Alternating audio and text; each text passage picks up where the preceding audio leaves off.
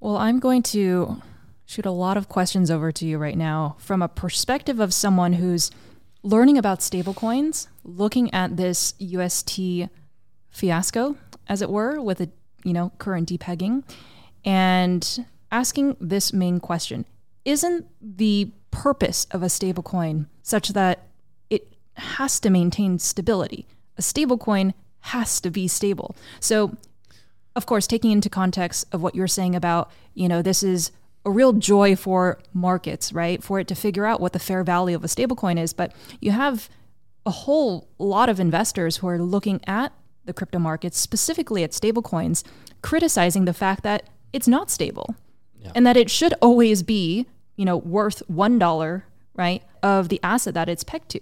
You know, you can say that right now, okay, we're in an age of experimentation, right, where there are multiple ways to uh, figure out how a token like a stablecoin can be kept stable, and that the whole purpose of DeFi is to eventually, you know, get to some sort of monetary system where Um, these things aren't decided by one governing body like the Federal Reserve, but uh, it's figured out potentially by code, right? That could be one person's point of view.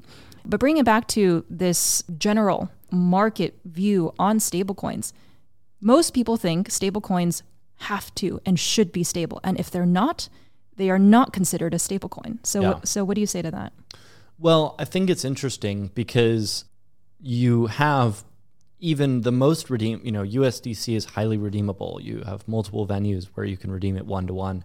And even U S D C has had brief periods where for some random reason, it's traded or maybe crosses where you look at the U S D C Bitcoin cross versus the U S D Bitcoin cross and its implied price or it's it, it itself is traded at prices that aren't one dollar, you know, are less than one dollar by some margin. And, um, does that mean U S D C has failed? No, absolutely not. Um, even U S D T had this problem.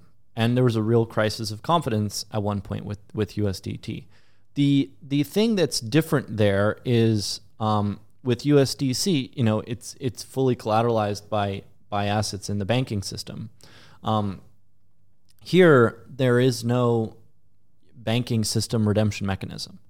Um, and and with D A I, I think similarly, you have something that's based on code on a blockchain, and so I think with with uh, with stablecoins, we have this this mesh where um, on the banking side, you know, the question is: is the money coming out? Is can you withdraw? And when you withdraw, how fast does it take? And and if it's gonna take three weeks to withdraw, you know, yeah, maybe that thing should not trade at that tight to one dollar. Um, but really it's just around the speed and, and, and, and whether you're still able to, because the interesting thing is even if a stable coin, and a lot of people don't realize this, but even if a stable coin is insolvent, that is they don't have the assets that they claim to have, they've issued a billion dollars, but they only have five hundred million. As long as they're funding withdrawals, you can arbitrage any price difference. So I'll give you an example of what I mean. So let's say a stable coin has a uh, billion dollars of market cap, a billion dollars of outstanding units, and only five hundred million dollars backing it. They have some problem, some hole. Well, if their price on exchanges is trading ninety cents or eighty cents, but I can still go to the issuer, give them a thousand uh, of this stablecoin, U S dollar uh, G or something, U S D G, mm-hmm. right? I, I'll just create one. I'll just name one that hasn't been picked before, hopefully.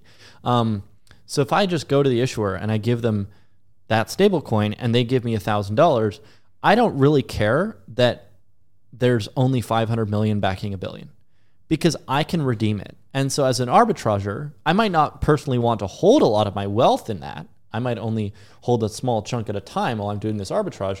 But if I can buy at ninety cents, redeem, and get my one thousand dollars, I will do that all day long. Now, sure. the, now the problem with that is if I do that, I'm depleting that five hundred million. I do I do one hundred million of that today. Now there's only four hundred million backing nine hundred million. It's not a billion anymore because I've redeemed. So the outstanding debt or liability is now only nine hundred million, but the the cash backing it is, is only four hundred million. So if if I do that enough times, you know, they'll eventually run out of cash. And so this is um, this is I mean this is literally what happened to Tether, where they had some funds frozen. They didn't you know, they hadn't misissued anything, but they had some funds frozen in the banking system. They didn't have access to them. If they if they had a bunch of redemptions such that, you know, everyone redeemed, then yeah, they wouldn't have been able to pay out. But but enough people had confidence that it was just frozen, and, you know, they were communicating well, and they were still processing redemptions. And the fact that they were doing that is why, you know, it, it recovered and it traded back at a dollar. And then, you know, Tether issuance grew from kind of sub ten billion at that point to where we're at now, which is eighty billion. And so this is kind of the, the concept of reflexivity, where when you do have people see prices that are falling, more people get, you know, the craziest things put into their head. And then, and then, people realize, like, well, actually, there's still an arbitrage mechanism. Even if the the Luna market cap right now is, is about a third less than the U S T market cap. So the Luna market cap, last time I checked, it's probably different now, uh, was around ten billion. U S T market cap was around sixteen billion. Mm-hmm. Um, well, the, the problem with that, obviously, is there's more U S T, which are kind of like liabilities to the protocol, um, then there there are assets, or the, the market cap of the the asset base is, is less than those liabilities. And so, um, again, if everyone were to redeem, you would have a problem. But as long as some people can do this arbitrage where they're buying up at, at ninety cents, at ninety-two cents, and, and whatever we see there on exchanges, um, and then they get the Luna, and then they sell the Luna, as long as enough people can do that, then even if a lot of people don't have the confidence in the protocol, it can still trade at prices relatively close to one dollar. But the question is, what happens to the confidence of the holder base? Right. Because the arbitrageurs don't matter at the end of the day. They right. they are performing mm-hmm. a valuable function. They do matter from a getting the price back to the peg perspective. Mm-hmm. Um, they matter a lot. But from a keeping it at the peg, and from a causing the arbitrage to end and causing calm to be restored, the holders matter the most. Um, Absolutely. Because if if they lose their confidence, no amount of arbitrage is going to solve the problem. And if they retain regain their confidence, then arbitrage stops being needed and it just floats gently back to one. Mm-hmm. And so that's the interesting thing that's happening right now today. Um, you know, in in the Luna uh, trading ecosystem. And this is going to happen to other stablecoins in the future. Other stablecoins will have bank runs. You know, the thing, the thing I'm confident about FlexUSD is if people want to redeem all of it, we've got the collateral to do so, and we can gladly process uh, one hundred percent redemption. Um, and that's very unique. I mean, I, I think even other fiat collateralized stablecoins might not even be able to do that, because because the the issue they'll have is that these assets are, are even the, the fixed income assets and the traditional finance assets are have to be sold, and, and they, they, they don't have an instant redemption function. Um, with FlexUSD, you do have that instant redemption function because it's a deliverable futures contract that you can deliver, and the next hour you'll get the other side. So, and is, okay, so to clarify for our listeners, is it the case that because FlexUSD is backed by collateral that is all crypto collateral that's kept within the crypto ecosystem, that we are able to guarantee delivery, versus fiat collateralized stablecoins uh, who hold some crypto collateral, but also a number of other non-crypto collateral, such as treasury paper, for example?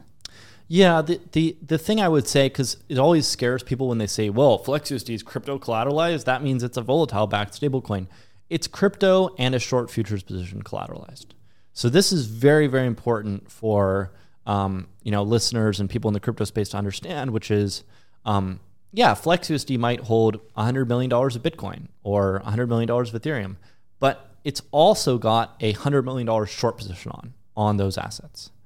And so because of that pairing, because it's got spot and short futures, Bitcoin goes down ninety percent, FlexUSD is still fully backed. Bitcoin goes up three hundred percent. Bitcoin is, FlexUSD is still fully backed, one to one with the dollar. Mm-hmm. And so FlexUSD has no price exposure, but it is holding the assets as collateral. And yes, this is actually what gives FlexUSD that instant redeemability in any size you want. Because um, let's say you're a major fiat-backed stablecoin and you buy two-year treasuries. Well, that's great. But here's the thing. those treasuries are only redeemable at par at, from the issuer in two years. In the interim, they'll trade on the market. And if interest rates go a certain way, they'll actually lose their value. If interest rates go up, treasury yields, treasuries go down in, in, in price. Yields go up, treasury prices go down. And so if you buy two-year treasuries and then later you have to sell them, rather than redeeming them from the issuer, the U S government, you may enter into a loss depending on what's happened in the market. And that's very different from FlexUSD. FlexUSD is a situation where there's no situation where, as long as the margining system is functioning, as long as CoinFlex is functioning, you're always going to be able to redeem for one because it's repo. And CoinFlex repo, you can always redeem for one. So the trade that FlexUSD is doing is what allows it to be infinitely redeemable at one without any issues. Mm-hmm. So using one U S D C to mint one FlexUSD, or one dollar to mint one FlexUSD, and then on the flip side, when you want to redeem, redeeming one FlexUSD for U S D C or U S D. Yeah, exactly. Okay. So we've been talking a lot about the stability mechanism of stablecoins, the redeemability and the liquidity of stablecoins. Um, but there's also this other interesting narrative uh, that is, you know, threaded through coins like U S T, uh, U S D D, yeah. FlexUSD, right? So now we're kind of going cross category here. Hopefully our, our listeners are able to follow, but it's that aspect of yield, right? That's yeah. why these coins are so interesting to look at, apart from just the pegging uh, to depegging likelihood, right? Um, there's this other narrative of yield that is being offered on these stable coins. For FlexUSD, it's an interest-bearing stablecoin. Uh, for U S T, the yield comes from the Anchor protocol by staking your U S T. Um, with Tron's newly launched uh, decentralized stablecoin called U S D D, um, and this is what's super interesting, is that it supposedly offers uh, users a basic risk-free interest rate of thirty percent A P Y, and you know, I'm just kind of wondering, right? Uh, you know, people who are tuning in right now, that sounds a little bit ridiculous. A risk-free rate that's guaranteed to be thirty percent. I mean, if it sounds good to be true, it's probably too good to be true, no? Um, nothing's risk-free in crypto, as we know. Uh, you know, we've both been in the space for almost a decade. Yeah. We've been through several market cycles. Nothing is risk-free about crypto. There's always going to be some form of risk. And so there's that argument that this thirty percent artificial uh, yield is really just a tool to generate demand or bootstrap demand for this U S D D uh, stablecoin. What do you think about that? Yeah, I think it's similar to U S D N, U S T. It's it's it's a um, it's a very similar product. And the key difference being that it's it's paying thirty percent rather than eighteen percent uh, or or other percentage rates, and so. And many people will decide thirty percent is better than eighteen percent, you know, and, and, but the thing that's different about it is really the, who's behind it. So Justin Sun versus Do Kwon. And, and that's, that's basically the bet people are making, you know? Um, so I, th- I think it's an interesting scenario because, um, the question is really, does this model work? 'Cause it's, it's not, I mean, which one's going to win? Well, U S T is by far the biggest right now. So in that sense, amongst this category of volatile-backed stablecoins, um, maybe U S D T, maybe U S T has won that battle. You know, Tron, Tron has had a lot of success in copying things before and doing things before, so there's some questions there, but maybe U S T has won that battle. But the real question is, does the model even work? Is is the idea a good idea? And I think that's what it could even be this week is going to tell us. You know, this week, next week, the next month, the next few months are going to be really interesting for figuring out whether this economic model is viable. Because it's, you know, if your assumption is only up, then it's totally viable. Then you can do anything with the collateral. You can have the collateral be anything. But, um, and I don't mean, for those who are wondering, I don't mean crypto going only up. I mean creations, net creations being a constant, redemptions being a, a very infrequent or never occurrence. And the and the, the difference there is important. Very infrequent versus never. You know, if, if it's if it's very infrequent, you could still have problems, because also the scar of sixty cents, seventy cents, ninety cents, um, mm-hmm. the scar of those prices goes in people's minds. And it can be difficult to remove that scar.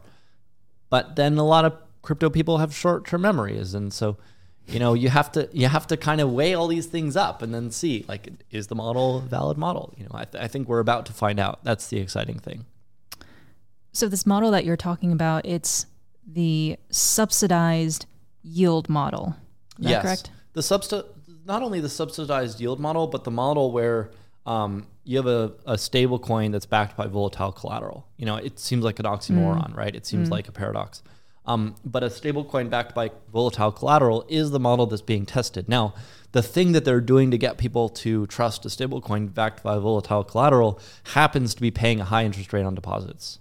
Um, kind of similar to what you see in emerging market banks, where they might have more risk, so they're happy to pay a higher rate um, and get more deposits in. But at the end of the day, the the the high interest rate on Anchor, or the high interest rate that U S D D thing uh, pays out, that's not the thing that matters. The thing that matters is whether the model works. Um, that interest rate is maybe the thing that incentivizes the model to work. Sure. Um, but long term, it's it's not. It's going to be removed, or it's going to be freely floating. So I think the beautiful thing about crypto, and and it's just as much beautiful as it is dangerous, is we can see these experiments play out on a big screen, almost as if um, we were right there. You know, you, you can look at the market dynamics, you can look at the prices, you can look at the whole thing and just see it play out right in front of your eyes. And and that's unique. You know, if if if this was traditional finance, th- these things would all be happening um, behind closed doors, and and because it's crypto, we can see these transactions on chain, we can see these bids on order books that are public, we can see all these things. Yeah, well, speaking of being able to see this, you know, whole on-chain activity play out, and you know, really follow the drama minute by minute, um, I did come across a post by Mika Honkonsalo, uh, who is an analyst uh, at The Block, and he was on the show, uh, I believe it was last year, talking about Uniswap alongside um, uh, Larry Cermak. And yeah. yeah, he documents his uh, moment-to-moment observation of on-chain action, yeah. uh, navigating the U S T crash. That's the title of this blog. And, you know, it's something that you can flip through probably within, you know, five minutes or less. Um, but this is very telling, right? This is the whole point of crypto, is getting to create a more transparent financial ecosystem. And along with that will come lots of issues, yeah. um, you know, lots of parts of the ecosystem that does seem a little bit opaque. Not everything is decentralized, right? We have centralized players as well. And so I think that's where we're headed right now, uh, regardless of the kind of different categories that we've already been talking about, regardless of whether this whole new, um, as Justin Sun puts it, you know, stablecoin three point oh era uh, with decentralized stablecoins, right? And how decentralized are these stablecoins even, regardless of kind of whether they hit their goal or their vision yeah. uh, of becoming what they set out to become, um, you know, this space, no doubt, is much more interesting uh, than the world of centralized, uh, you know, fiat asset issuing bodies, uh, the Federal Reserve equivalents, who basically set monetary policies and, you know, make it such that everyone has to live within this regime. Yeah. Right? Yeah.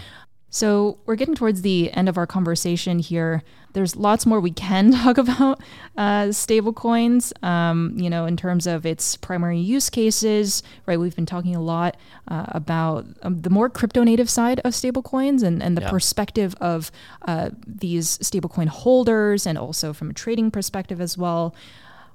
What is the whole other narrative that potentially uh, might not be exciting, but is a very, very big opportunity set for stablecoins? Yeah, I actually think the bigger use case um, outside of all these crypto-specific things and a lot of these crypto-specific, crypto-native stablecoins is actually corporates. Um, corporates, payments, the payments market, um, especially the international payments market, where if you think about Swift and and F X and global payments, it's it's five, and if, depending on how many things you're adding in, five to ten trillion dollars a day. You know, there's a lot of move it, money moving around the mar- the world, and all of that money is moving very expensively and very slowly.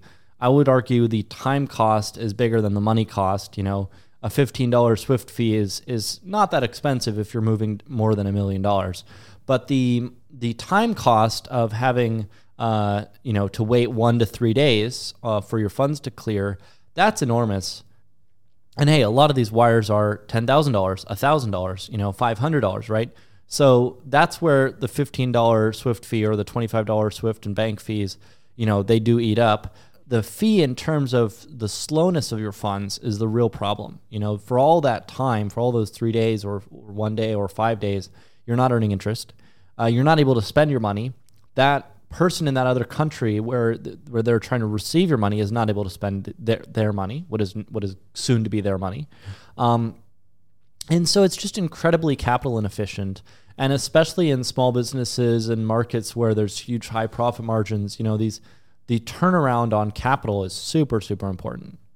I think the world is probably missing out on several hundred billion dollars of extra profit, extra economic output, extra G D P um, by not using stablecoins, both on the interest and, and time, the both on the time lost perspective and the cost perspective, to, cost in, mainly in terms of time, probably ninety percent in terms of time, but also more importantly on the interest lost. You know, mm-hmm. if, if if they were all using FlexUSD, money would zip around the world, but at every point, at every eight hour point, whether it's in my hands or in your hands, it's earning interest. If I pay you, if I, you know, I'm an import export company, I'm sending money from Kenya to Nigeria to India to America, you know, at every leg of the eight hours, every, every eight hours FlexUSD pays interest, someone is getting interest. Mm-hmm.